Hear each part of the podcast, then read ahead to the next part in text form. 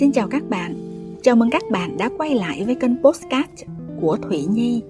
Chúc các bạn một buổi sáng thứ bảy an lành và thật nhiều may mắn.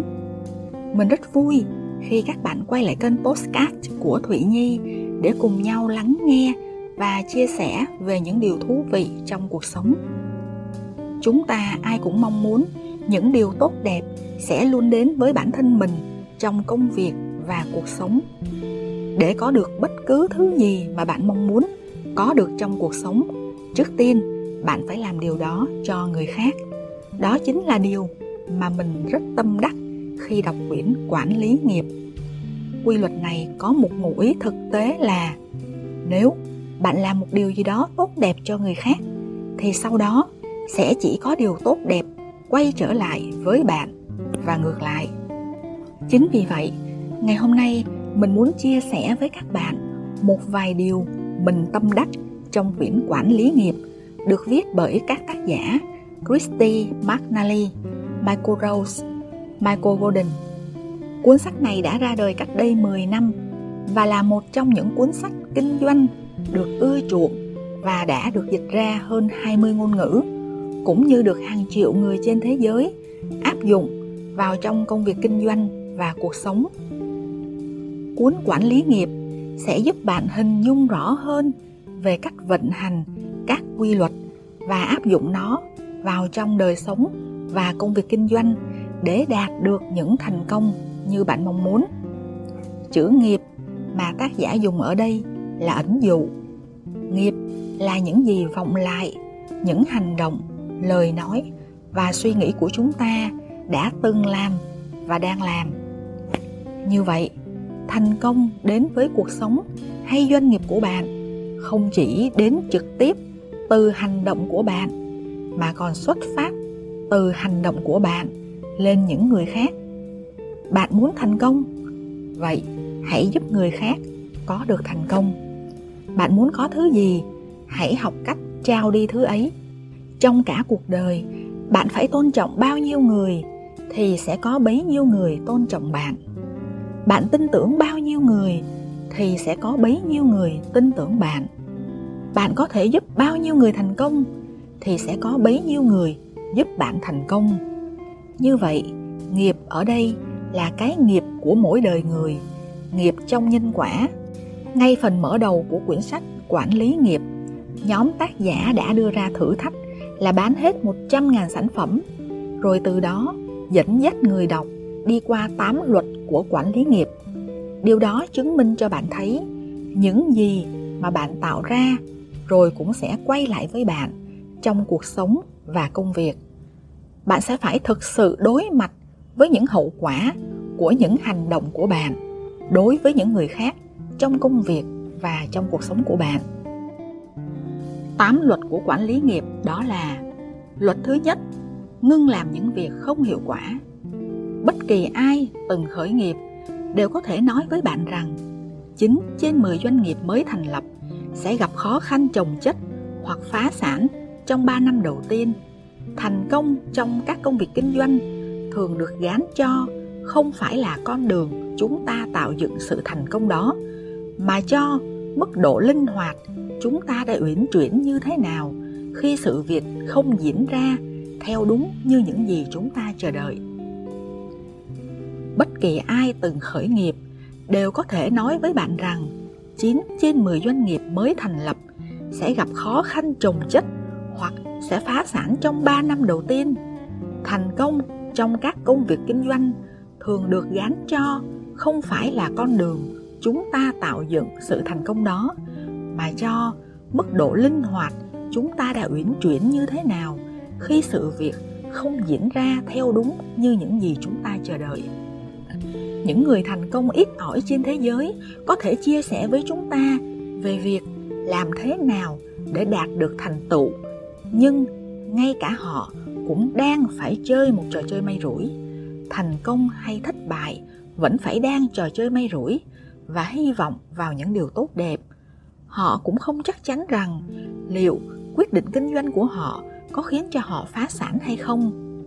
Chúng ta đã mất bao nhiêu phần trăm thời gian để phí hoài lo lắng về việc liệu những gì chúng ta đang làm có hiệu quả hay không.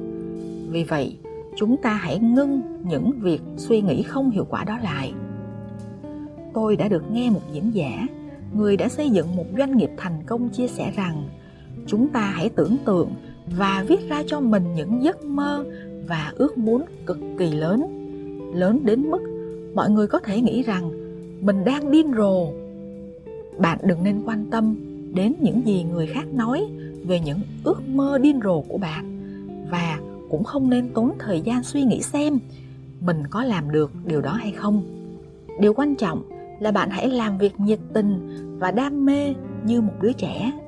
Bạn hãy thử dành thời gian quan sát một đứa trẻ đang chơi mà xem.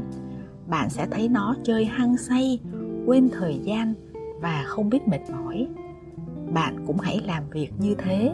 Và đến một ngày nào đó, ước mơ của bạn sẽ trở thành hiện thực. Luật thứ hai, tìm nguyên nhân của những nguyên nhân. Đức phật đã nói và các nhà khoa học cũng đã đồng ý rằng, nếu một điều gì xảy ra thì nhất định sẽ có điều gì khác xảy ra trước đó rồi. Hãy đi tìm nguyên nhân của những nguyên nhân. Và những nguyên nhân thực sự chính là nghiệp bởi bất cứ điều gì bạn làm rồi cũng sẽ quay trở về với bạn. Gieo nhân nào sẽ gặp quả đó. Luật thứ ba là xác định đối tác tâm linh trong kinh doanh. Đối tác tâm linh của mỗi người bao gồm bốn nhóm đồng nghiệp, khách hàng, nhà cung cấp và thế giới xung quanh. Nếu bạn nỗ lực khiến cho họ thành công, thì thành công rồi sẽ đến với bạn. Luật thứ tư hãy bắt đầu từ chính bản thân bạn. Bạn hãy áp dụng chương trình 7 điểm lên chính bản thân mình. Thứ nhất, tập yoga. Thứ hai, thiền định. Thứ ba, đừng làm tổn thương bất kỳ ai. Tôn trọng tài sản của người khác. Tôn trọng mối quan hệ của những người khác và luôn thành thực. Thứ tư, hãy liên tục học hỏi. Thứ năm, hành động tốt đẹp vì người khác thứ sáu, ăn uống hợp lý. Thứ bảy, thư giãn và nghỉ ngơi điều độ. Luật thứ năm là ngừng ra quyết định. Quyết định thực chất là lựa chọn may rủi. Thay vì ra quyết định, hãy tập trung vào giải quyết vấn đề. Luật thứ sáu, lắp ghim cho chiếc dập ghim của bạn. Chiếc dập ghim của bạn không hoạt động. Đơn giản, chỉ vì bạn chưa cài ghim trong đó. Hãy khởi động nó thôi nếu bạn thực sự muốn thành công, hãy bắt đầu ngay từ ngày hôm nay và biến nó thành một thói quen trong suốt cuộc đời của bạn. Bạn sẽ tiến được bao xa, điều đó hoàn toàn tùy thuộc vào bạn.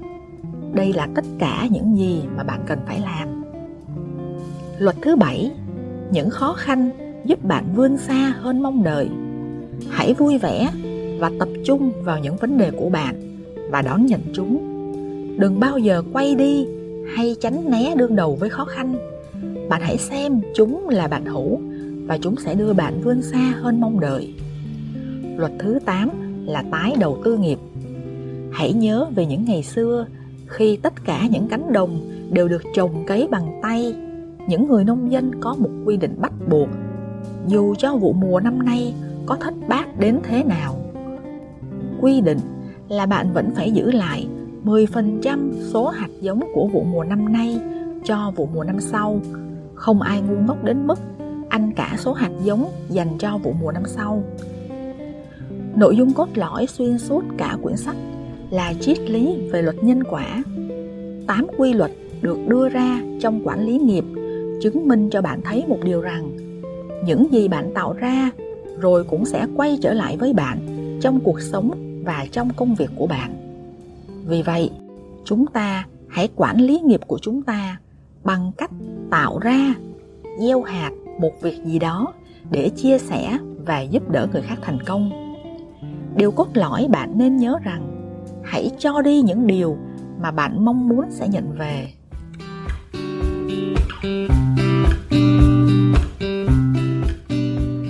Mình muốn chia sẻ với các bạn về một câu chuyện thú vị sau nhé khi đang giảng bài ở trên lớp một vị giáo sư đại học đột nhiên dừng lại vì muốn dạy cho 100 sinh viên của mình một bài học quý giá. ông đưa cho mỗi sinh viên một quả bóng bay và yêu cầu các sinh viên hãy thổi phồng quả bóng lên và ghi tên của mình lên trên quả bóng. Sau đó, ông yêu cầu họ bỏ quả bóng bay sang căn phòng bên cạnh. Sau khi tất cả đã hoàn thành nhiệm vụ của mình, các sinh viên tập trung bên ngoài căn phòng bây giờ đã chứa đầy bóng. Vị giáo sư giải thích, các em có 5 phút để sang phòng bên kia, tìm quả bóng viết tên của mình và quay trở lại giảng đường ngay. 5 phút nhanh chóng trôi qua và không một ai tìm được quả bóng của mình. Tất cả đều bước ra khỏi phòng. Thấy thế, vị giáo sư yêu cầu thay đổi cách tìm quả bóng. Bây giờ, họ có thể lấy bất kỳ quả bóng nào và đi tìm người viết tên trên đó để đưa cho họ. Kết quả là mọi người đều lấy được quả bóng mang tên của mình trước khi hết 5 phút. Vị giáo sư giải thích, đây là một ẩn dụ. Đây chính xác là những gì đang xảy ra trong cuộc sống của chúng ta. Mọi người đều điên cuồng đi tìm hạnh phúc của mình, nhưng không ai biết nên tìm nó ở đâu. Hạnh phúc của chúng ta nằm trong tay của người khác. Nếu bạn mang lại hạnh phúc cho người khác, bạn cũng sẽ có hạnh phúc của mình.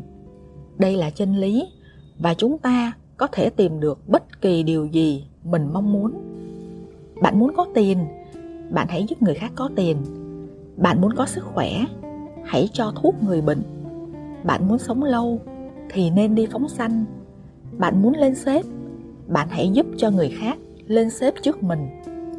Bạn muốn đội ngũ của mình mạnh, hãy giúp đội ngũ của người khác mạnh trước. Miễn là bạn đem lại cho người khác trước, rồi bạn sẽ nhận lại nhiều hơn những gì mà mình đã cho đi. Thật ra, chúng ta vẫn đang áp dụng quy luật này trong các mối quan hệ, chỉ là chúng ta không biết mà thôi. Ví dụ bạn đối tốt với tôi thì tôi sẽ đối tốt với bạn. Bạn có hiếu với cha mẹ thì tương lai con của bạn sẽ có hiếu với bạn. Và ngược lại sự khác biệt giữa người thành công và thất bại ở chỗ ai sẽ là người dũng cảm cho đi trước mà thôi và đó là ý nghĩa của cuộc đời này cảm ơn các bạn đã theo dõi nội dung mình vừa chia sẻ ngày hôm nay Hy vọng các bạn có những trải nghiệm thú vị trên kênh Postcard của mình. Nếu các bạn thấy nội dung của mình chia sẻ hữu ích, hãy chia sẻ với bạn bè và người thân của mình nhé.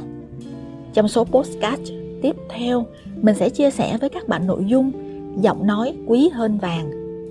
Giọng nói kết hợp với ngữ điệu có thể giúp chuyển tải nội dung và truyền cảm hứng đến cho người nghe, giúp bạn thành công hơn trong giao tiếp. Giọng nói là một trong những công cụ quan trọng giúp bạn thu hút, gây ấn tượng với người đối diện. Chính vì vậy mà từ trước đến giờ ông bà ta có câu Người thanh, tiếng nói cũng thanh, chuông kêu chuông đánh, bên vành cũng kêu. Câu nói này chứng tỏ là giọng nói rất quan trọng trong đời sống hàng ngày. Hẹn gặp lại các bạn vào lúc 7 giờ sáng thứ bảy tuần sau trên kênh Postcard của Thụy Nhi nhé. Xin chào và hẹn gặp lại.